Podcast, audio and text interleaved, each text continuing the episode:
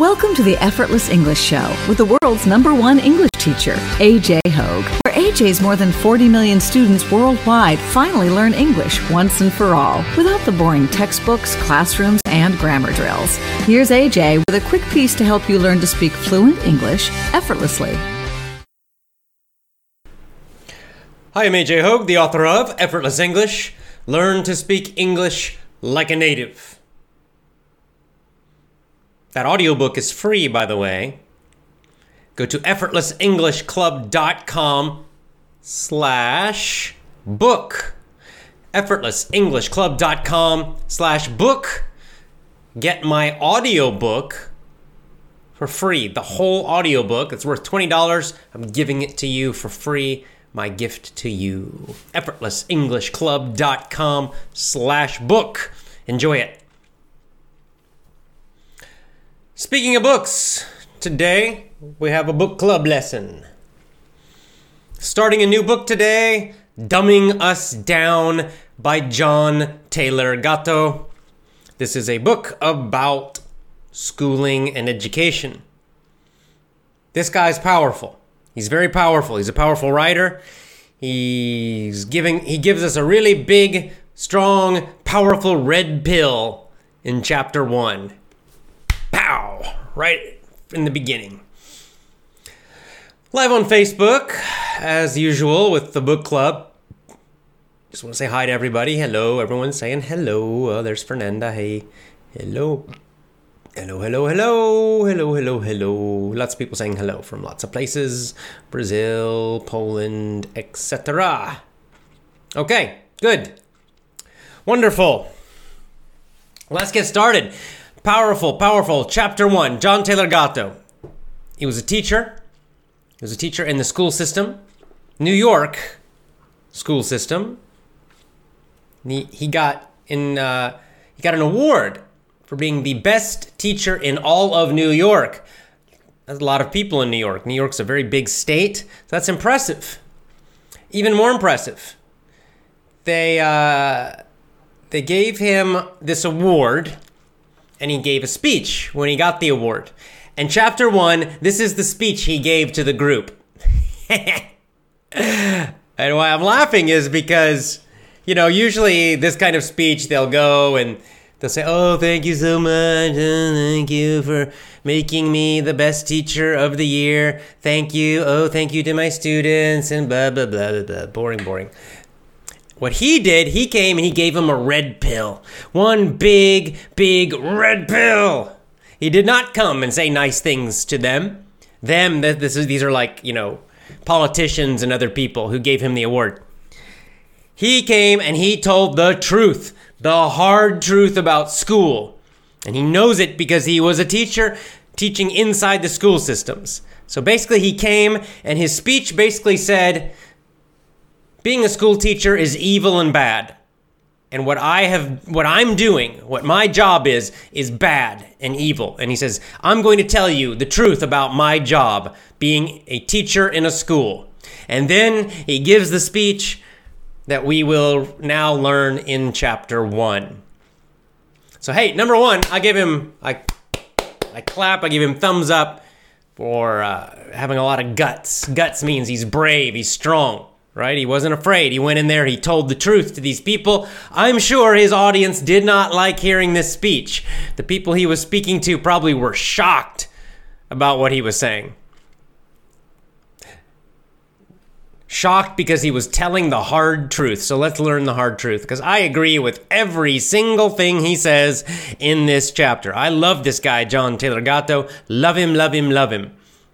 That's why I chose this book. This is a great book. And what I like about it too, his writing style, he doesn't try to be polite, doesn't try to be nice, he doesn't try to be soft. He's mm, boom. He just hits you with the big punches. He gives you those red pills, and he's like, he just gives you the hard truth, straight and direct. Let's learn it. The Seven Lesson School Teacher is the name of chapter one. He said he's he starts he says I've been teaching school for 30 years. That's a long time. So he knows the school system very very well. He says he has a degree. He's cert- a cert- certified to teach English, also like me, teach the English language and teach English literature. So another similarity to me. But then he says, I don't teach English. I have a certificate to teach English. That's supposed to be my job, that's my title, but I don't teach English. I teach school. I teach school. What does he mean by that? I teach school. Well, let's learn. What does he mean? I don't teach English. He says, I teach school. He says, I, in fact, I teach seven lessons. There are seven lessons that I teach and that every school teacher teaches. These are the real lessons taught in school. Number one, school teaches confusion. Confusion. This is the first lesson taught in schools. This is what teachers teach you in schools. Confusion, right? It means you don't understand. It's the opposite of understanding. Confusion. He says, I teach disconnections. Disconnections. I teach too much. And then he gives a big list of all the things taught in schools the orbiting of the planets, the law of numbers, slave, slavery, adjectives, architecture, dance, gymnasium, singing, uh, fire drills, computer languages, parents' nights, and goes on and on and on and on and on. And then what he says is, what do any of these things have to do with each other? So what he's saying is this that in schools, nothing's connected. The children are confused because they just get all these facts, all this information, but none of it is connected to each other. It's just, it's almost random. And this is super, super, super confusing to the kids. He says none of these things are connected. And that is completely unnatural. That is a very unnatural way of learning. It's like today's audio podcast. You probably haven't listened to it, but today's audio podcast, I just uploaded it today. And in today's audio podcast, I talk about natural learning and I talk about exactly this how in natural learning, everything's connected. So the child, if we're talking about children, it's also true for adults too, but for children, they get they're curious about something. This is the starting point. They're curious about something, they're interested in something, and they focus on that one thing. And they try to learn about it, look at it, learn about it. Let's say bugs. And they start getting crazy about bugs, bugs, bugs, bugs, bugs, bugs, and they focus on that for a long time. That might be one day, a full day, um, could be months, it could be years, who knows. But they get focused on that. But then what happens is they naturally will learn or get curious about something else that's connected to bugs. They focus on bugs for a while, but then while they're looking at bugs, then suddenly they they notice um, I don't know, maybe they notice plants. And then they start getting interested in plants because plants are connected to bugs, right?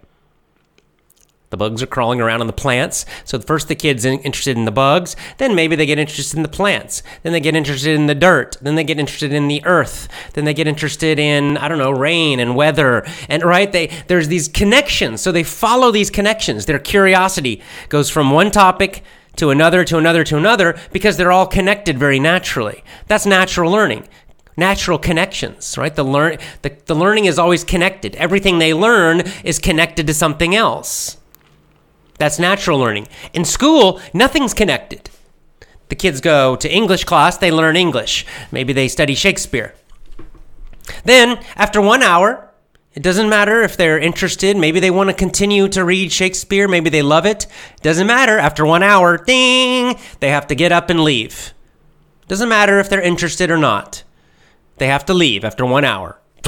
And then they get up and they go to the next class. And then in the next class, they study I don't know, you know, chemistry.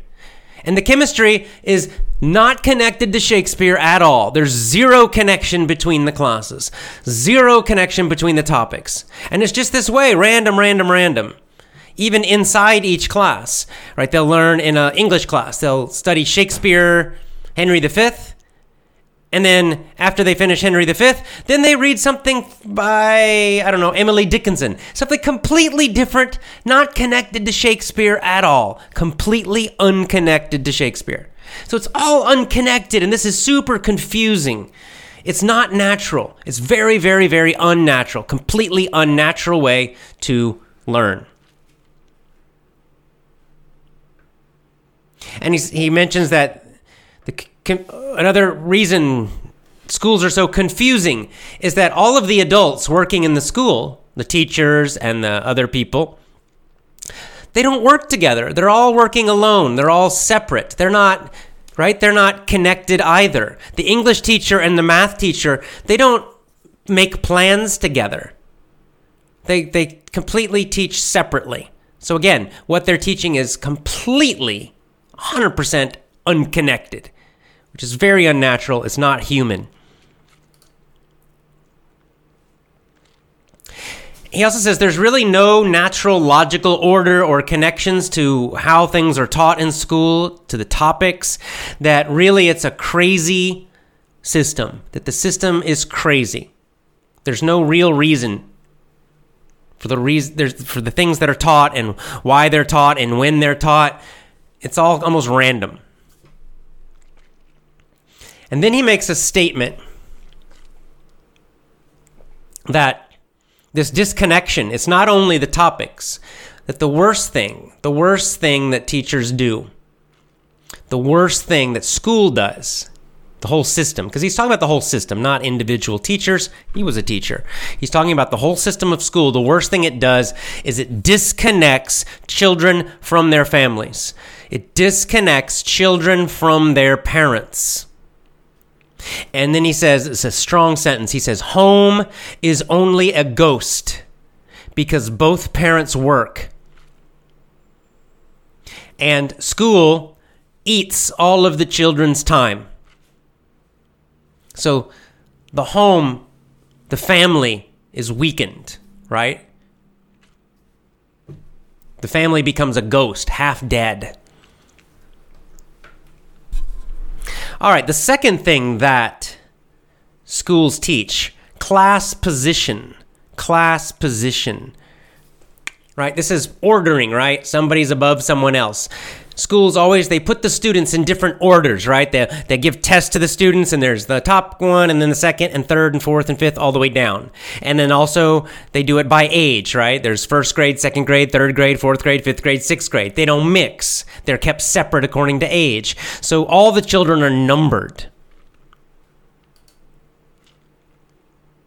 And what this teaches is it teaches the children that they have a specific place, that they have to be controlled, he's saying because it means you're in second grade. You can't go to third grade and learn something from them.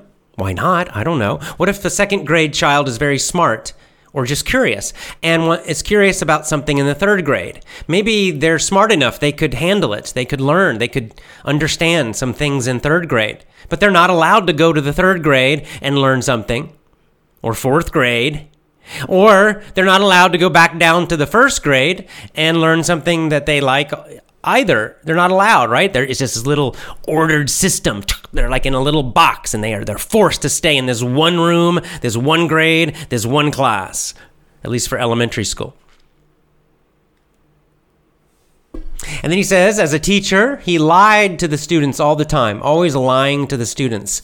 And one of the biggest lies is they tell the students, they would lie to the students constantly, especially the like high school students. They would lie and tell them that they had to focus on their grades and test scores because of getting a job. They said that in the future, when they're adults, the employers, the companies will look at their grades and will look at their test scores. And this will determine, this will decide if they can get a job. And this will decide if they make more money.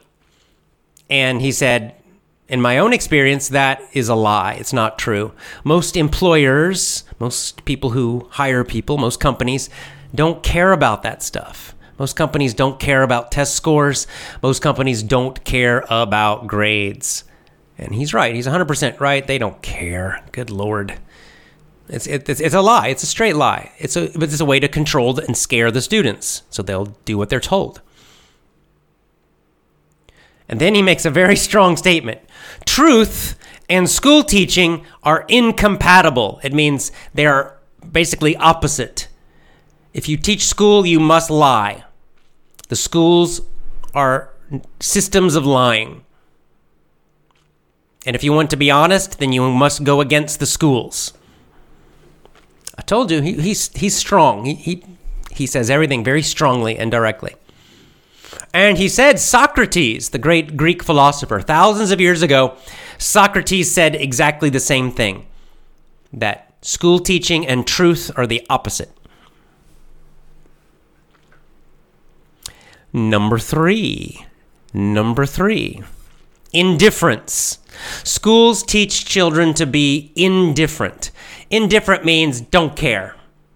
Don't care. Not it, you're saying eh, if you're if you are indifferent, it means eh, you don't care. You don't care about anything. You just don't care. Eh, eh. Another another word with the same meaning is apathy. Apathy.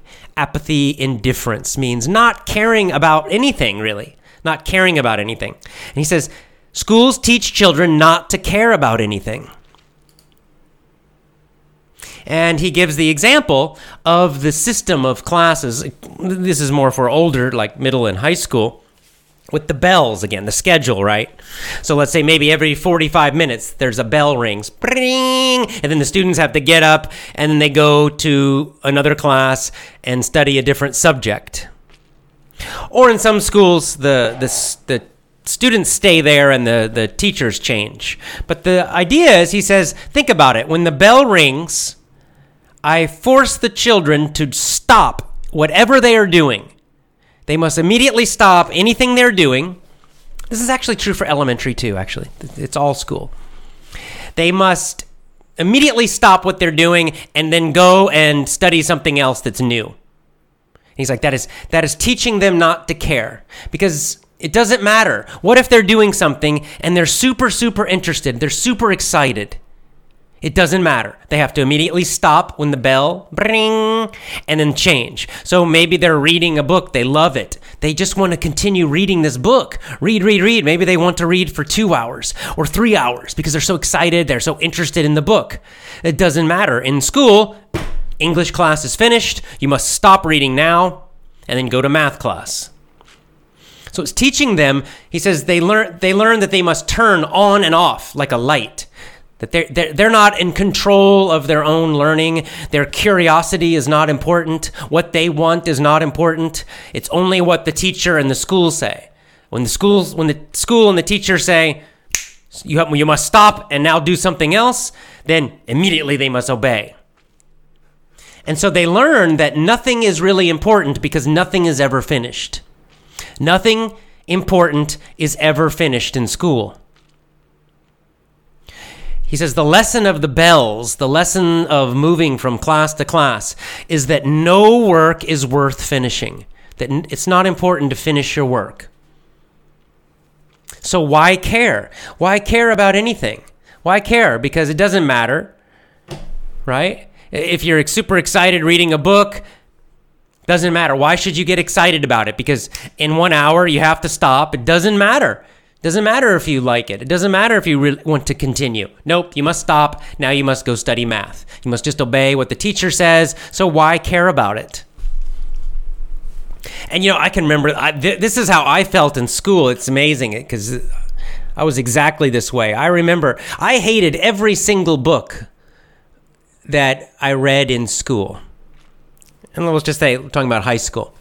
So I can re- remember, you know, every book that I was forced to read in school with this kind of system, right? Where I have to read for a while and then class is over eh, and then go. And then, of course, they also make the kids write stupid papers about these books or take a test about the books. So I just hated the books. I hated it. I was like, this is this is horrible. I hate this stuff. It's boring. They're, they they killed my natural desire to read those books. I would I hated those books. Anything in school. I had other books I read by myself that I enjoyed, but I hated anything in school. But what's interesting is then later in life, I, I did go back and I read some books from school. For example, Walden. Walden is a book that American kids read a lot in school by Thoreau, Henry David Thoreau. And when reading it as an adult outside of the school system, I love the book. I loved it. I realized this book is fantastic. I love, love. It's one of my favorite books, perhaps my favorite book. But I but the school killed any desire, curiosity, or enjoyment of that book for me. Only when I left school could I finally enjoy it. And that was true for every single book. Same for Shakespeare. I hated Shakespeare in school. Horrible. Now I see it's it's genius. Okay, number 4, what do schools teach? Number 4, the fourth lesson they teach emotional dependency. This basically means emotional weakness. Weakness, emotional weakness. Interesting. Let's see what he says about that. Oh, let's go in a little detail here, sorry. Emotional dependency. Oh, this means he's saying that um, the students learn to depend on the teacher, right? They learn to fear the teacher, getting angry, criticizing them, and giving bad grades. And they also learn to try to please the teacher, please the teacher so they get good grades, right? On a test, don't answer honestly on a test. That's the bad thing to do. No, just tell the teacher what the teacher wants. Just answer on this test what you know the teacher wants to hear, right? So you just you, you the schools teach kids just to please the teacher, to please the boss, to please the authority. Don't be honest, don't be truthful. Number 5, intellectual dependency. So intellectual weakness. So last number 4 was emotional. This one is intellectual. And this is the this first sentence is powerful. Good students wait for a teacher to tell them what to do. If I had to choose one sentence to describe why schools are evil, that might be the sentence. Good students wait for a teacher to tell them what to do. This is the most important lesson of them all. We must wait for other people, better trained people than us, better people than us, experts, to tell us the meaning of our lives. Ooh. Wow. Indeed, indeed. Indeed, indeed. This is the most important lesson of them all that te- schools teach the children just to wait don't be the boss of your own learning. Don't follow your curiosity. No, no, no. You must wait until the teacher tells you what to do. Don't do something yourself. Don't make a decision yourself.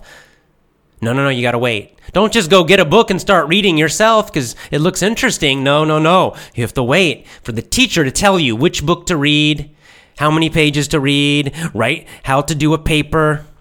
Don't just go read for fun. Don't study beetles because you think bugs are interesting. No, no, no. That's not in the book today. That's not what we're studying. You have to wait for the teacher to tell you what to study. You have to wait for the teacher to tell you what to focus on. And what this trains people to do when they become adults is to wait for someone else, some expert, some boss, some politician, to tell you what's meaningful, to tell you what's important, so you don't decide yourself. So you don't take action yourself. You are always waiting, waiting, waiting. So when you're at a job, you wait for a boss to tell you what to do. If you see a problem, you don't just solve it, you wait to be told what to do. And he says curiosity is is not important, only conformity. In school, curiosity is not important, only conformity. Conformity means follow the rules, do what you are told. And I think, I believe that is the center of what schools are about teaching conformity, and that's all. Just follow the rules. Doesn't matter if the rules are bad or good, evil or good, doesn't matter. The lesson of schools is follow the rules, do what the teacher says. Curiosity is not important. You're not important.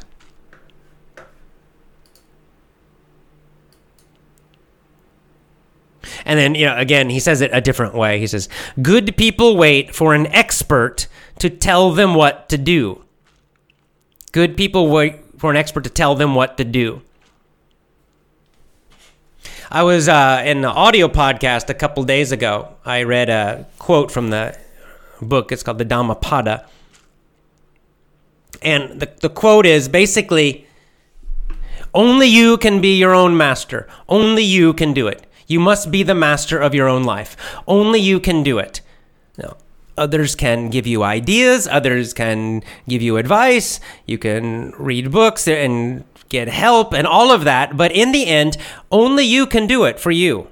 Only you can be the master of your own life. Only you can master your own mind. No one else can do it for you. No one else can do it. It's the opposite of what the schools teach. The schools teach, oh, wait for someone else to tell you.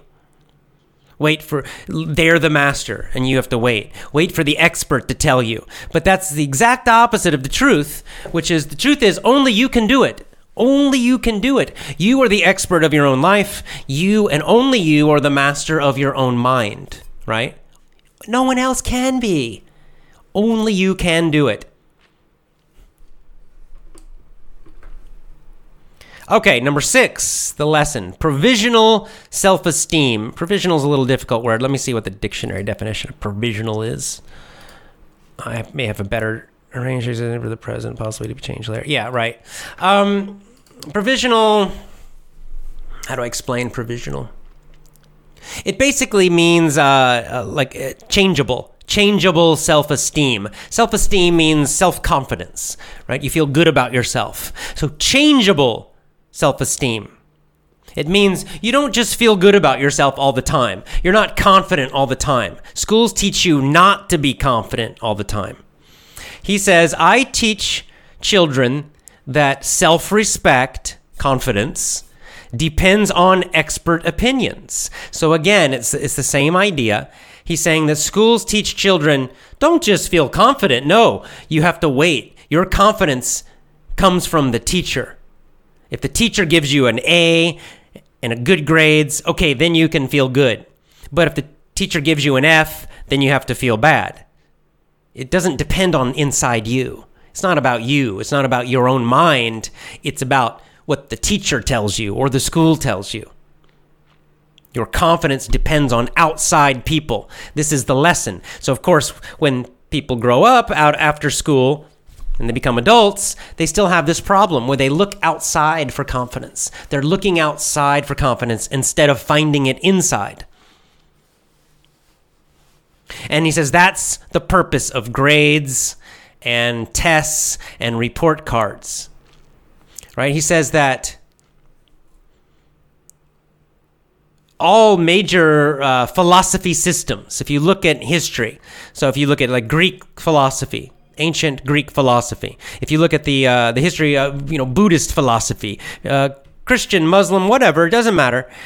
If you look at these philosophical systems, one of the most important things is that you evaluate yourself right? The self knowledge. You must know yourself, right? There's a, there's a super famous phrase know yourself. Know thyself is another way to say it in Old English. But in modern English, we would say, know yourself. And all of these philosophies and religions teach this as very important that, it, that to be wise, to be a good person, to understand the world, anything, to be successful, that you, one of the first steps is you must know yourself. You must know yourself. So you must be able to look at yourself. You must be able to see your own weaknesses See your own strengths. Right? You know yourself well and you know I, you know I have these problems. I have these weaknesses. I have these strengths. That's where confidence and wisdom, that's how you become a better person and smarter. You have to know yourself. So you know yourself. You make those decisions about yourself. Am I doing well? Am I not doing well? Am I learning? Am I not learning? You have to learn how to do that. Super important. But he's saying schools teach you not to do that. Schools teach you that self knowledge is not important. You don't grade yourself, you don't decide for yourself. Oh, I, am learning, I'm improving with, uh, I don't know, with English, right? No, no, no. The, only the teacher in the school, they decide. They give you a grade, they give you a test. It's their opinion that's important, not yours. That's dangerous. It's dangerous, dangerous, dangerous. I agree with him because you know, like as an adult, right? Learning English. Sometimes people ask me, AJ, you know, do you have a test? No. No, you decide.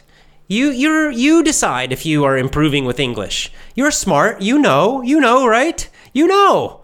That's why you came to effortless English. You were trying old methods and not improving. And you knew it. You looked at yourself and you realized self knowledge. My English is not good, it's not improving. I need to do something differently. And you searched and you maybe you tried different things and you're using effortless English. And then again, I, I don't you don't need a paper from me. You don't need a grade from me. That means nothing. Something from me means nothing. You know. You know. How do you know? Because you listen and you understand better. Because you talk to somebody and your speaking is better. It's self evaluation, self knowledge. You are the master and you decide for yourself ah, I'm improving. I'm getting better. I see it. I know it. I feel it. That's real evaluation that you're learning to trust yourself. You're the master of yourself. You're the master of your own English learning. That's fantastic. Well, that we must teach children that. We should be teaching children that with everything. But schools don't. They teach the opposite. They teach children your opinion is not important, only the teacher's opinion is important, only the school's opinion is important, not your parents and not you. Terrible, terrible. Can you tell I'm emotional about this topic? I love this topic. I love this guy. I love this book. I love it. I want to say amen after every sentence.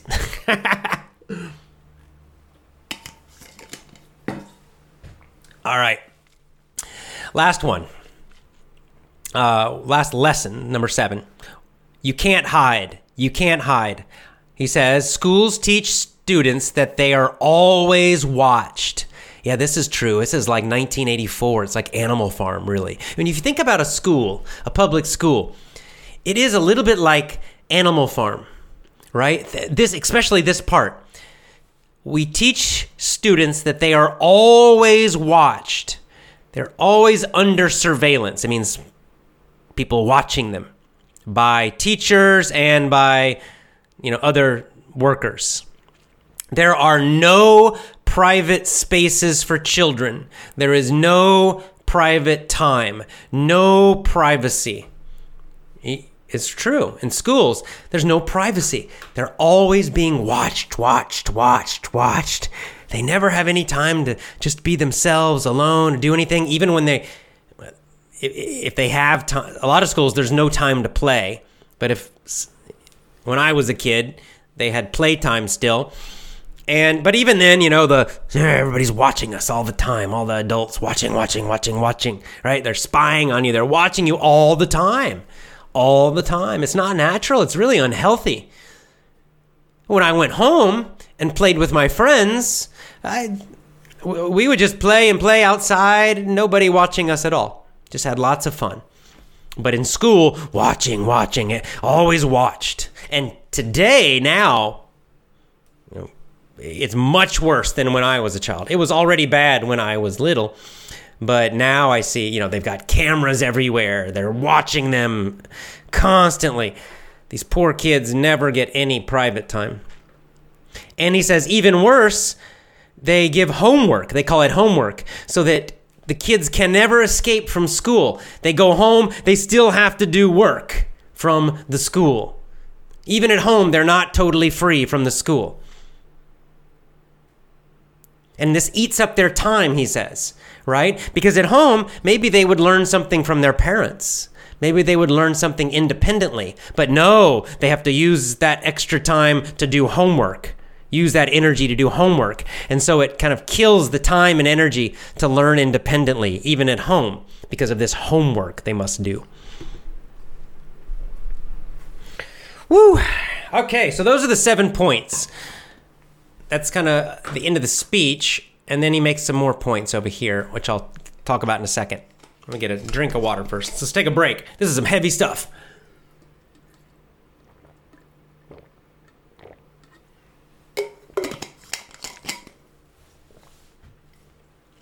Now, just imagine that John Taylor Gatto, he just gave that speech, powerful and super strongly criticizing schools. He gave that to school teachers, his audience for that speech school teachers, school administrators, school politicians. I wish I was in the audience. It was probably silent. They were probably looking down at their shoes while he talked. So bless him. Bless him for telling the truth. Okay, let's do the rest of the chapter now. Next, uh, not really part of the speech. This is just some more things he talks about. He talks a little bit about the history of school in the next section. Uh, now, specifically, he's American, so he's talking about the United States. This general, the general points he's making are true for most countries in the world about the school system we have now. Most countries in the world use this same kind of school system.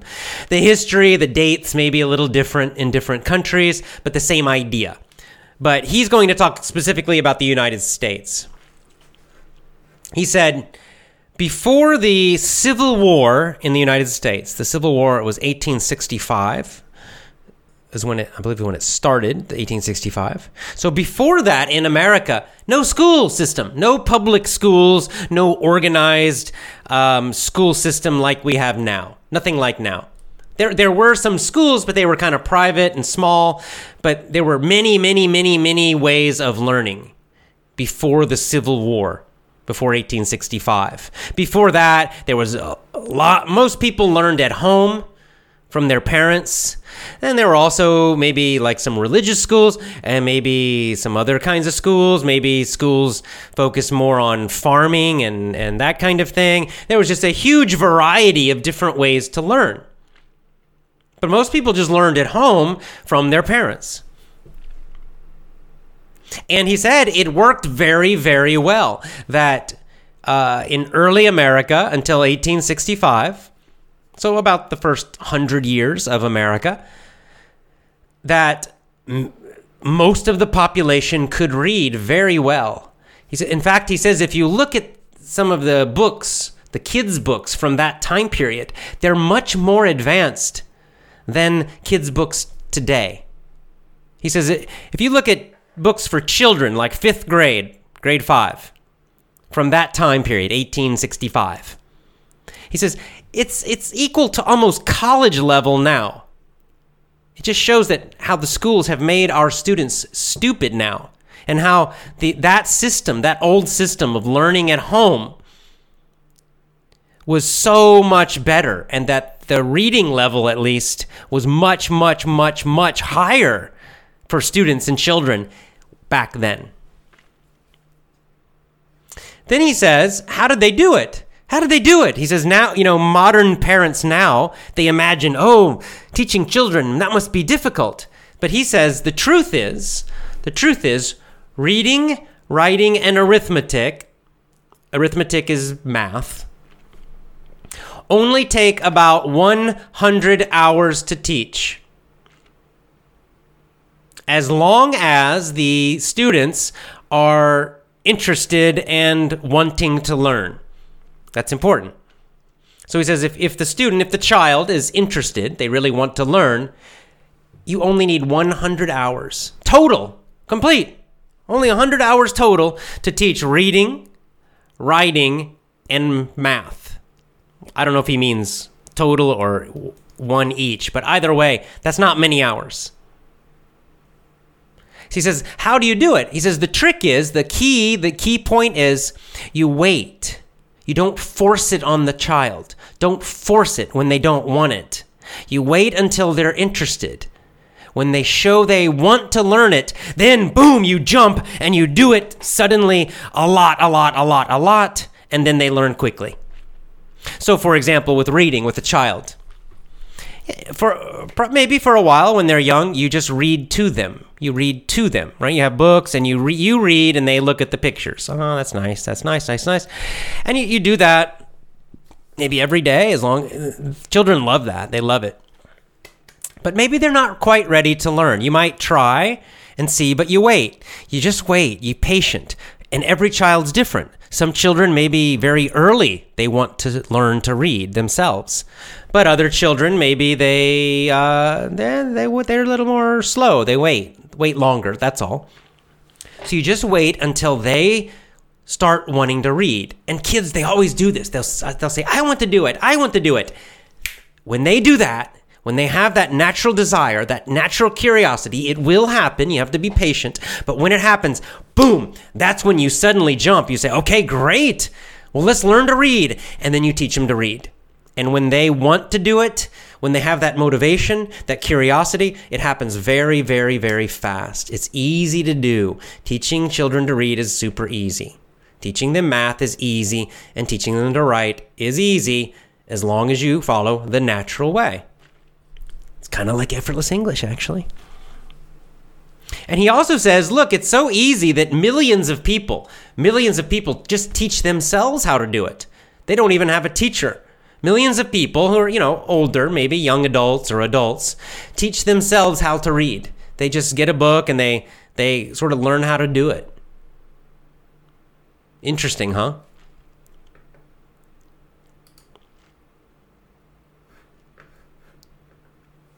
Then he talks a little more about how schools have destroyed American society. Schools, because of schools that the connect the family connections the, the f- connections between family members the families have become weaker and weaker and weaker and weaker. The schools have helped to destroy families and destroy communities. Not just families but neighborhoods. Now everybody's separate the children don't spend enough time with their parents anymore each day. The parents are off working, both of them, and the kids are off in school getting all these terrible lessons, and this destroys the families. Schools take our children away from community life. The schools take the child out of the natural community, out of the family, and destroy those connections.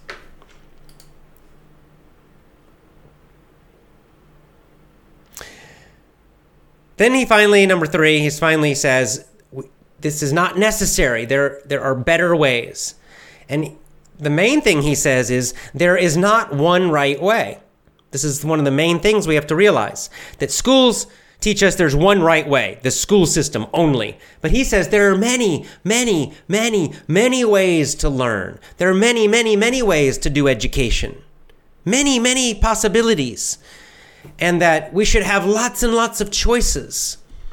One of the great things I talked about today in the audio podcast was that um, one of the great things about teaching at home, home education, is that each child can get their own uh, independent education, and it can be different for each child. If so, you don't have to do the same for all of them. Right? If one child is interested in science right now, they can focus on science. If another child is wanting to just read books, they can just focus on reading for a while. You know, you can adapt and do things differently with each child. It's pretty easy to do. And then each child is following their own way. So that there should be a different way of learning and teaching for every child and for every community.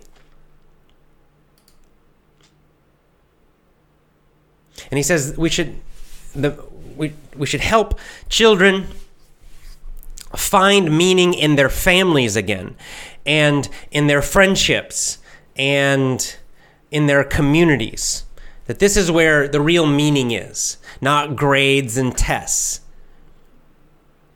But to be happy people and to have a happy society, we must again focus on connecting children to their families, to having families stronger again, parents and their children having these close connections again so that the children are learning from their parents the parents are mostly doing the education so that they are spending lots of time together that that is the most important part of any society any culture any nation is that family the strength of that family. And then from there also the local community will become strong again and then he calls this, I always say this too school is jail for children. or another, we could say school is prison for children. It's exactly right, right? They have, they can't leave. They have to go. They can't leave. If they leave, they they get in trouble. They grab them. In America, they have guards, right? They've got fences around. They look like prisons. Schools look like prisons. They are. It's prison for children. Schools are prisons for children.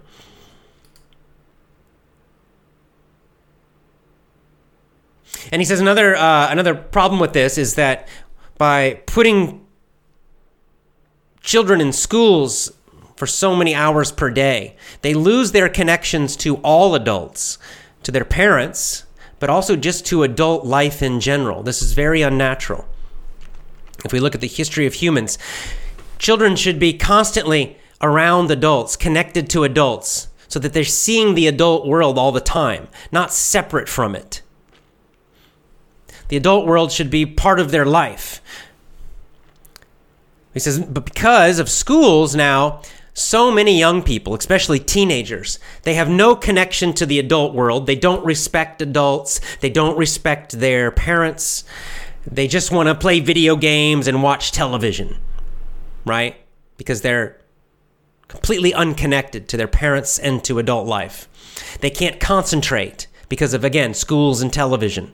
And he he points to schools and television as the two things that have killed our families, killed our society, destroyed our childhoods, destroyed real education. I agree. Uh, he, he identified the correct two things. And he says, because of this, children grow up, and many children become bullies. They become mean, cruel, uh, materialistic, passive, unhappy, d- addicted to television, and some addicted to drugs and things like that.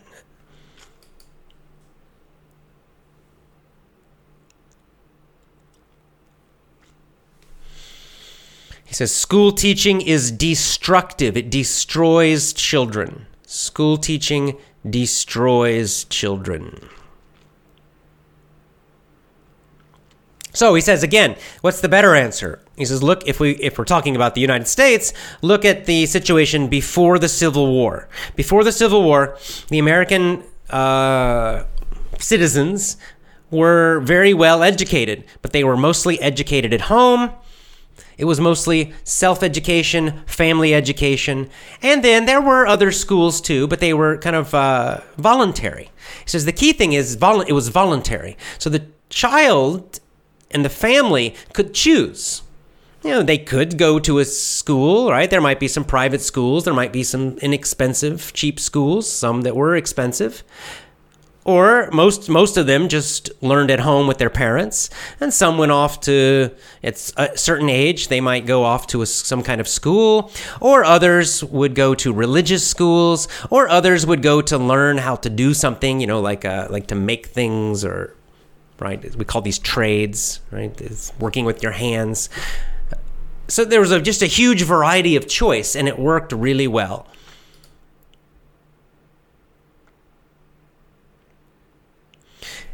Uh, then he kind of goes back again to the problem with um, that the you, you can really identify two two big problems.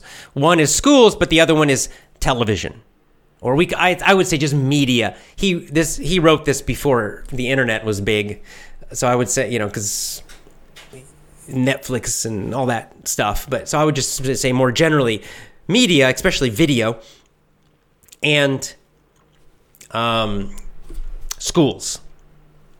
And says the problem is these two things, if you think about for most children, most kids, teenagers, young children, school plus TV or videos, that's most of the hours of the day. That eats a huge number of hours each day.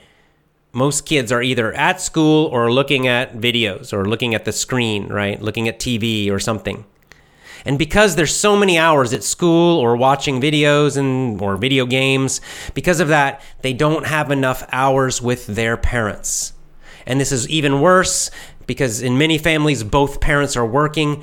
The family is weak. It's weak, weak, weak. There's not enough time. The connections between the children and the parents are being destroyed have been destroyed, not are being. I mean, they are being too right now, but this is already finished. It's done. It's sad. And that is the end. Woo! Those of you listening to my audio podcast, you know I talk about The Matrix, the movie. That was one hard red pill. I feel like Neo waking up in the real world, and it's not a nice world. But th- those are some hard, ugly truths. And I agree with every one of them. Mm. John Taylor Gatto hitting us with some very tough, hard truths. He's 100% correct. I agree. I really like this guy. I like him a lot. You know, in many ways, I followed his path. It's very similar. I, I was teaching in schools, not public schools, but I was teaching in you know, language schools. And, well, I taught, I taught in a few universities. And it was the same problem. I saw exactly all these things he's saying. I saw the same problems. And I just started feeling bad about. I started realizing this is terrible. This is wrong. And that's why I left. That's why I started Effortless English. It's why now I support 100% homeschooling and uh, independent learning, independent education. The, the internet makes this very easy now for everybody. It doesn't matter. You're, it's good for children. It's good for adults too. This on, this online education, uh, independent learning. The main thing is you're the master. The family, they're the masters of that education. It's much more effective. It's more human. It's 100% better in every way. So thank you, John Taylor Gatto. Strong. All right. Woo. I think I've said all I need to say. Let's go to some questions and comments. I saw people were typing some things while I was talking. So I'll, one second, I'll go read some comments and and some of your questions.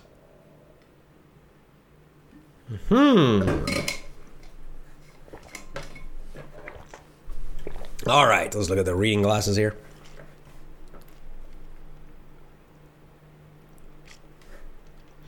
Okay, Nasser.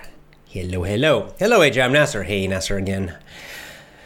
Uh, school methods are completely the opposite of effortless English method. Yes, I hope so. Their method is based on shallow and not deep learning. They teach us everything very fast with our eyes. The only thing that goes deep in our mind is unrealistic school mentality. Yes. And that's confusing people all the time. Confusion, right? That's what John Taylor Gatto said, that the methods of school teach confusion. My question is how to get rid of the school mindset. Good question. Okay. But see, he's right about that. Think about your English learning, right? All those uh, grammar, studying all those grammar rules, trying to memorize all those huge number of grammar rules. Did it help you speak better? No, it confused you. It created a lot of confusion for you. It actually hurt your speaking ability. See, this is what he's saying that school creates confusion. Now, the question from Nasser how to get rid of the school mindset? Well, by becoming an independent learner. You're, you're doing it. You're doing it right now. Uh, well, number one, read books like this so you start to see the truth. That's always a good first step. See the truth, understand it at least uh, mentally. Reading a, so reading this book is a good first start. But then, of course, the second step you have to change things internally in your mind, changing your beliefs, changing your mindset, and uh, and then through actions, and you're doing it. You become an independent learner. If you're an adult, most of you are adults. Most effortless English uh, family members are adults. You become a, an independent learner. You're you're already now, right now, you're an independent learner of English. You're doing it right now, and you're getting success, and you're improving. See, you're changing it right now. So the key thing is realize you're doing it with English now. So do it with everything. Do it with everything. That's what we were doing with about money and finances, right? As we read Robert Kiyosaki's book.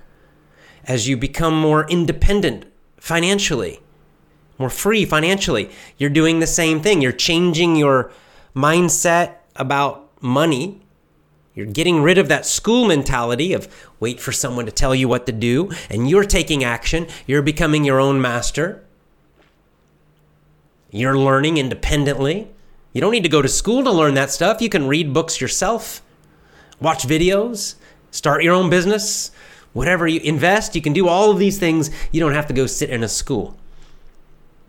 So you just that's all you do. You just do it. You do you know, fitness. Again, fitness that's a good one. You want to get fit, you want to get strong. Let's say you want to become like a bodybuilder, big muscles, strong. Ah, you're you're not going to go to school to learn that, right? Nobody does that. What do you do? You probably get magazines and read uh, websites and read books uh, from other bodybuilders.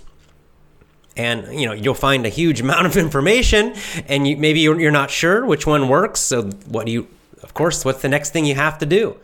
You have to just get in the gym and start trying the different exercises, trying the different methods, trying the different ways of eating, the different diets, and you start experimenting and independently, right? You, the master, you deciding, you. You're getting information, but you're the boss, not no teacher telling you. And then you finally you'll start to find things that are working for you and your muscles will start growing. And you get better and better and better. You'll teach yourself. You will teach yourself bodybuilding. That's how most bodybuilders do it. They learn, they teach themselves. Of course, they talk to other bodybuilders and they read about it and they get information, but mostly they get in the gym and they keep trying different things. And you know, a lot of I think a lot of bodybuilders will will tell you that uh, each person it's a little different. You know, Arnold Schwarzenegger, his his methods, his approach was a bit different than Lou Ferrigno's and that's different than someone else and someone else who wants to be a power lifter which is a different kind of strength thing. They, they have some different methods. So you got to get in there, you got to figure out your own body, right? But you do it independently. You get in there and you do it. That's how you do it. In this way, you gradually, step by step, in different areas of your life, you begin to change your mindset. And hopefully, I hope if you have children, you'll do this with education and you'll teach your own children. You'll get rid of this mindset that you have to send your kids off to some school, to people who don't know your child, who don't love your child, and you teach them. Or your husband or wife teaches them. Or your brother or your sister or your mom or your dad, whatever.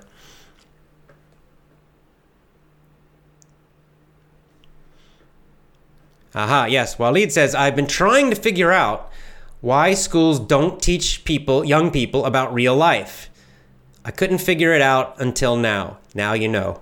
He's showing you why. They don't want you to. They don't want you to be independent and free. They want you to do what you are told. It's a system of control, and the school and the media are the kind of the two main parts. It's a prison for your mind, Neo. A prison for your mind. This is why I'm going for my VIP members. This is why we have to do the Matrix. I'm going to do lessons with the Matrix. I'm going to do movie lessons, movie technique lessons for the Matrix. It's such a great movie. It is connected directly to what we're learning in the last book and this book also. It's a prison for your mind. That's what it is exactly. So Walid, great comment. All right. Oops. All right. Sukar. Sukar says, What is the best way to teach English? Is it to teach grammar in a lesson? No.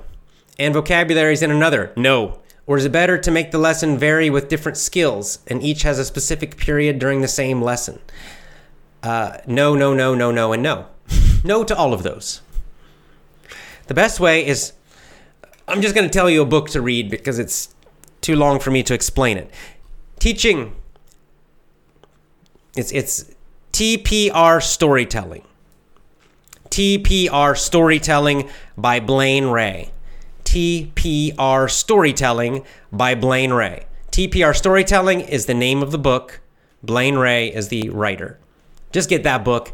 That's the best way to teach English to to kids, to beginners, anybody, even adults too. It's the best way to teach adults.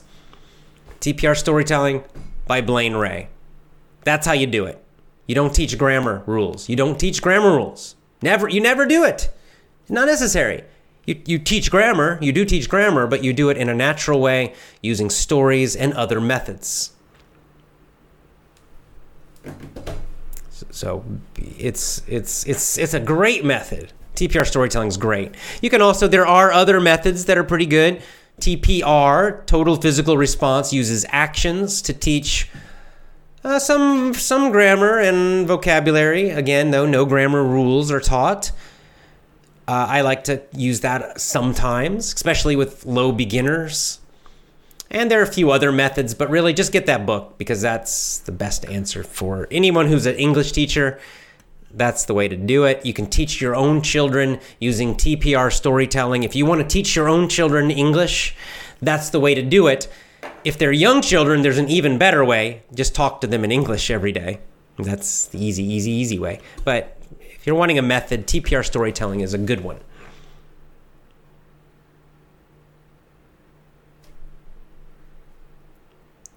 Okay, Long Kristen says, Hi AJ, a lot of textbooks being used by schools suck. Yes, I'd say all.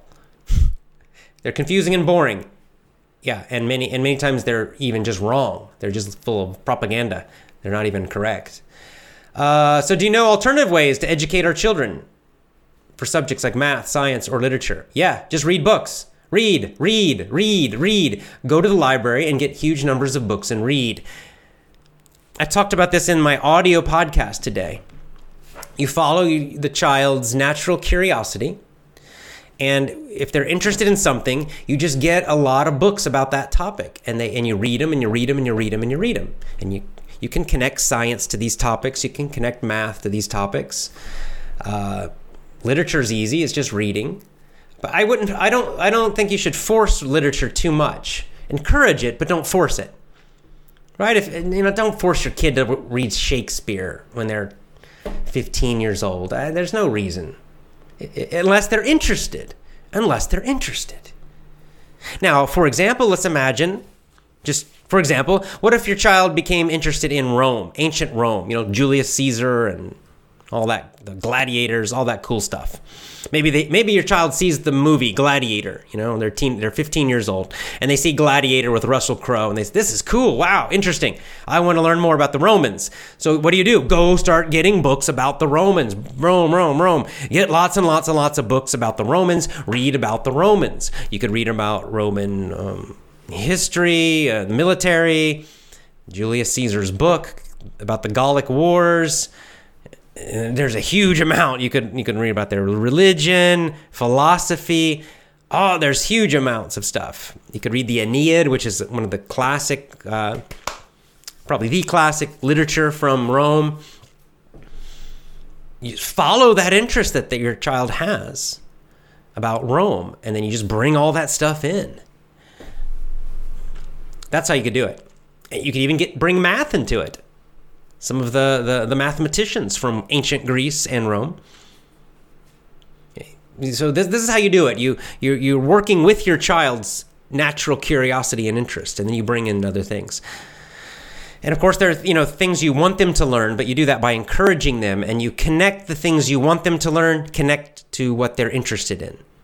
That's your job as the coach, as the parent. So you don't need special textbooks, really right? Instead of reading a textbook about Rome, read Julius Caesar's Gallic Wars commentary written by Julius Caesar. That's a way better. It's interesting too. He's talking about the whole war in, in, in what now is France, right? Against all these barbarians and all the battles and all these techniques he used and the politics. Read the direct book, forget some textbook about it. Read what Julius Caesar himself wrote. And see, in this way, you could also connect some literature. If your child still, if they they, they still were interested in Rome, then you could read Shakespeare's play, Julius Caesar. Shakespeare has a play, Julius Caesar. See, now you're connecting Rome to English literature, to Julius Caesar, because he has the topic, right? You could create that natural connection. You could say, hey, let's read Julius Caesar. There's a Shakespeare play about Julius Caesar. It's all about him and, you know, when he got assassinated and all that. Let's read that. And then your child might actually say, oh, cool, yeah, let's read about Julius Caesar. Because I'm, I'm, I think I'm really fascinated by Rome. I'm reading all this stuff about Rome and Roman history. So now you connect it over. And then they read Julius Caesar. If they like it, then you could say, well, hey, do you want to read? Let's read more Julius Caesar play. I mean, let's read more Shakespeare, right? This one was really cool. You could read another historical one, like like Henry V. We've been talking about that on the audio podcast, right? Because it's kind of connected to Julius Caesar now because first there's Rome, they're interested in Roman history. Then you read Julius Caesar the play by Shakespeare. That's direct connection. Then they like that. So then you say, well, let's read more Shakespeare. How about Henry V, another famous leader, another play with a lot of battles and fighting in it, right? Another historical Shakespeare play. And then you read Shakespeare's Henry V. And in that play, you learn about some famous battles, especially the Battle of Agincourt at, at the end of the play. So you can say, "Oh, what is this battle? Let's read it. Let's learn about the Battle of Agincourt. Let's learn about the history of this war between England and France. And who was Henry V? Who was this king? What did he do? Why were the French and the English fighting? And then you get into that history. Now you're into medieval uh, European history, specifically the Hundred Years' War. And you see, they just connect. This is natural learning. You're following these connections. And then it makes so much more sense in your child's mind and your mind. And it's much more fun instead of just randomly forcing them to read stuff with no connection to anything. And then these connections go forever because everything is connected. Ultimately, everything is connected to everything else eventually. And in this way, your child will learn much more and much more deeply. They will enjoy it. It will be natural. You will enjoy it. It's so much better, so much more powerful. That's how you do it.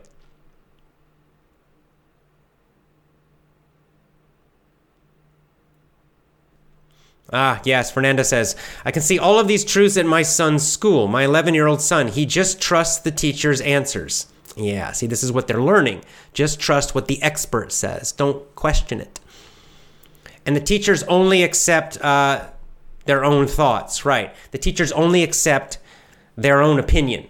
If the child writes a different answer, even if it's a creative answer, even if it's even correct in a way, they'll get an X wrong because it's not the exact answer the teacher wants. It's what the teacher wants that's important, not truth. That's the that's what happens in schools.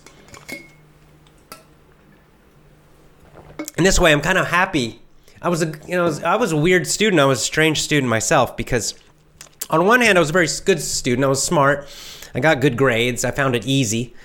But on the other hand, I, I always saw it as a kind of game, and I and I always kind of hated it because I I hated that they were making it boring. I, I, I hated the whole idea of the grades and all that. I did it just so my parents would be happy. And then as I got older, I started to see that I, I, stopped trusting the, the teachers. I started to see they weren't they were wrong about different things. Looking back, I'm glad. I'm, I'm glad about that. I'm happy that that happened because it allowed me to become more independent. Very, very dangerous for kids to learn just to accept answers without question without looking, without observing, without trying to find answers themselves. That's what you have to learn to be really uh, a great learner as an adult, to be successful in any part of life. You need to be aggressive. You need to go learn how to go find your own answers, not wait for someone to tell you.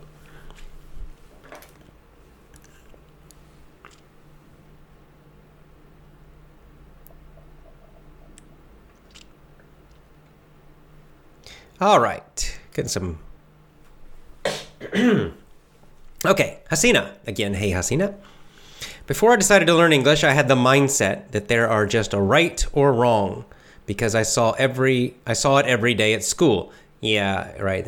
There's a right answer, there's a wrong answer. That's all. It's called binary thinking. It means two thinking everything has only two answers. But when I searched for different online courses, I found effortless English. I thought about education, it changed completely. I understood there are not just two ways to try something, you get a result. It doesn't matter if you failed. What matters is you learn and try again until you get a result that you like or want. Yes, that's right. This is another very uh, dangerous thing taught in schools that there's a right answer, there's a wrong answer. That it's the schools teach that in most things in life, you know, there's always right, wrong, right, wrong, right, wrong. Two answers, right? Is it this or this, this or this? Or sometimes they'll give you A, B, C, D, right? But there's, it's very, very limited, the choices. But in many parts of, in many areas of life, I won't say all, but in many areas of life, there are many, many, many, many, many possibilities. And it's possible to have more than one right answer. It's possible to have many right answers. Sometimes it depends on the situation. Sometimes it depends on the person, right? Sometimes something is good for me and not good for you. Uh, like, for example, something simple like food. People have different body types. Some diets work are, are more healthy for one person, and maybe for another person, they're not, not so healthy right? Maybe one kind of person needs more protein, for example, and another doesn't because there's a big variety of people. So you have to find these answers yourself. It's not just right or wrong, it depends on the situation sometimes. And schools generally don't teach that. They're not they don't teach flexible thinking or deep thinking.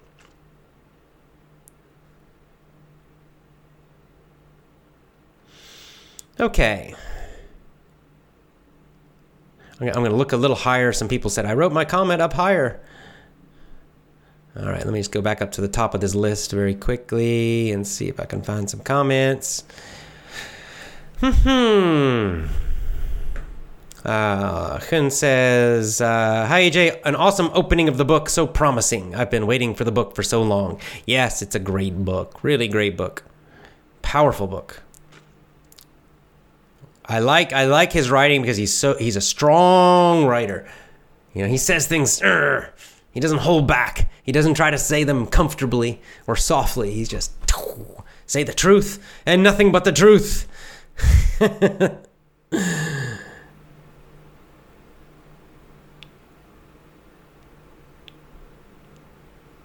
Uh, visit us in Gaza, AJ. We cook delicious food. Someday. Thank you for the invitation. Okay, let's see what else.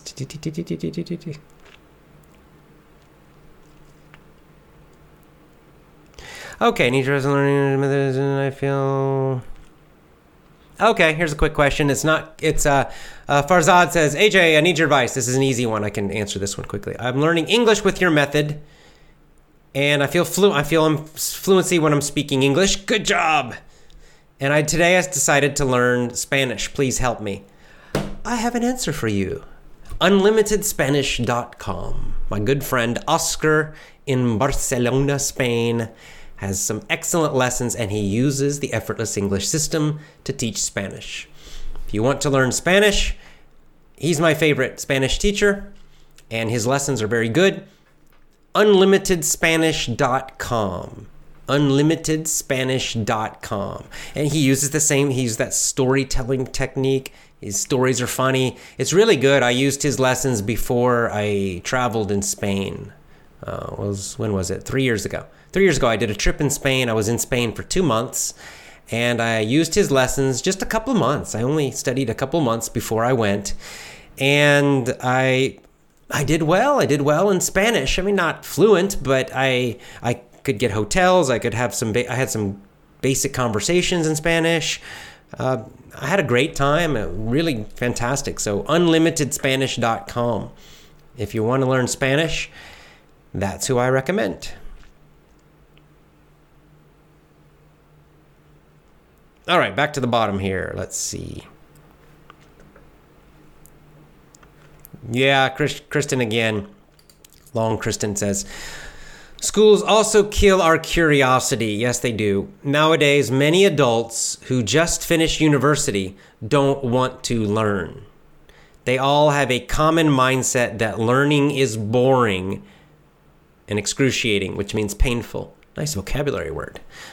They both lose their natural born curiosity. Yes, indeed. I see this so much myself. You're right.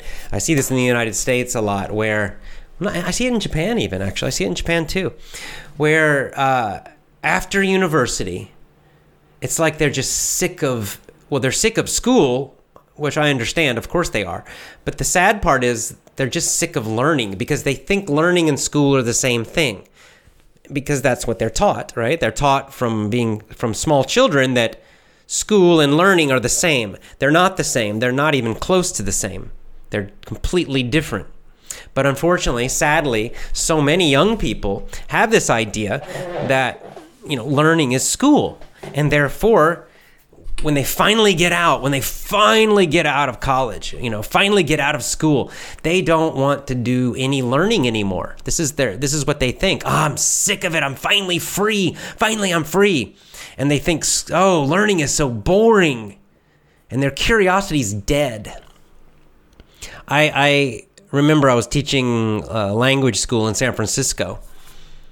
And I had students and, and a lot of them were that age just after college. They had just finished university. Some of them some of them just finished high school. Some had just finished university. But that's one of the key things i saw is how bored they were. They were so bored with um, learning.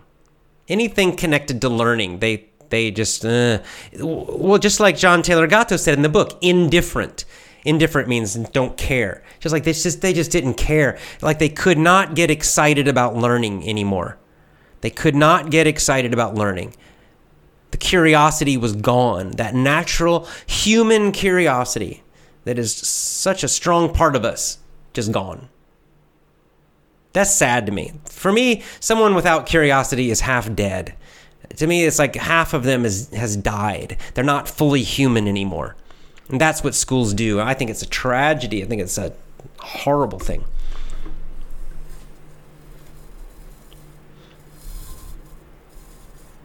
Uh, so, uh, also recommends Dreaming Spanish on YouTube. I, I don't know about that, but okay. Thank you for the recommendation. I think it's about time for us to go. I think I'm almost finished. My voice is getting a little tired. I'm speaking emotionally today, using my voice a little more. Ah, Ramesh says, uh, Hey Ramesh, how are you doing? Uh, Savak. Today I'm just listening. I have already read all the points before. Your lecture makes my understanding better. Well, thank you. That's why I do the book club. I encourage you to try to read the book, read it before or read it after. And then in the video, my job, I try to just review the most important points, explain them, you know, using understandable English, simpler English, and I hope that will help you understand the book more and enjoy the book because I do want you to read the book. It's a great book. Uh, if you don't have it, I recommend get the book. It's called Dumbing Us Down. Dumbing Us Down by John Taylor Gatto. He has several books. He's got a great book about the history of education. I think it's called The Underground History of Education. Also great. But for now, get Dumbing Us Down. Get the book if you can. Kobo.com is a good place to get the book, get the ebook. Ebook's good because you can just download it immediately. I, I do. I want to support him because he's really great, great guy, great teacher.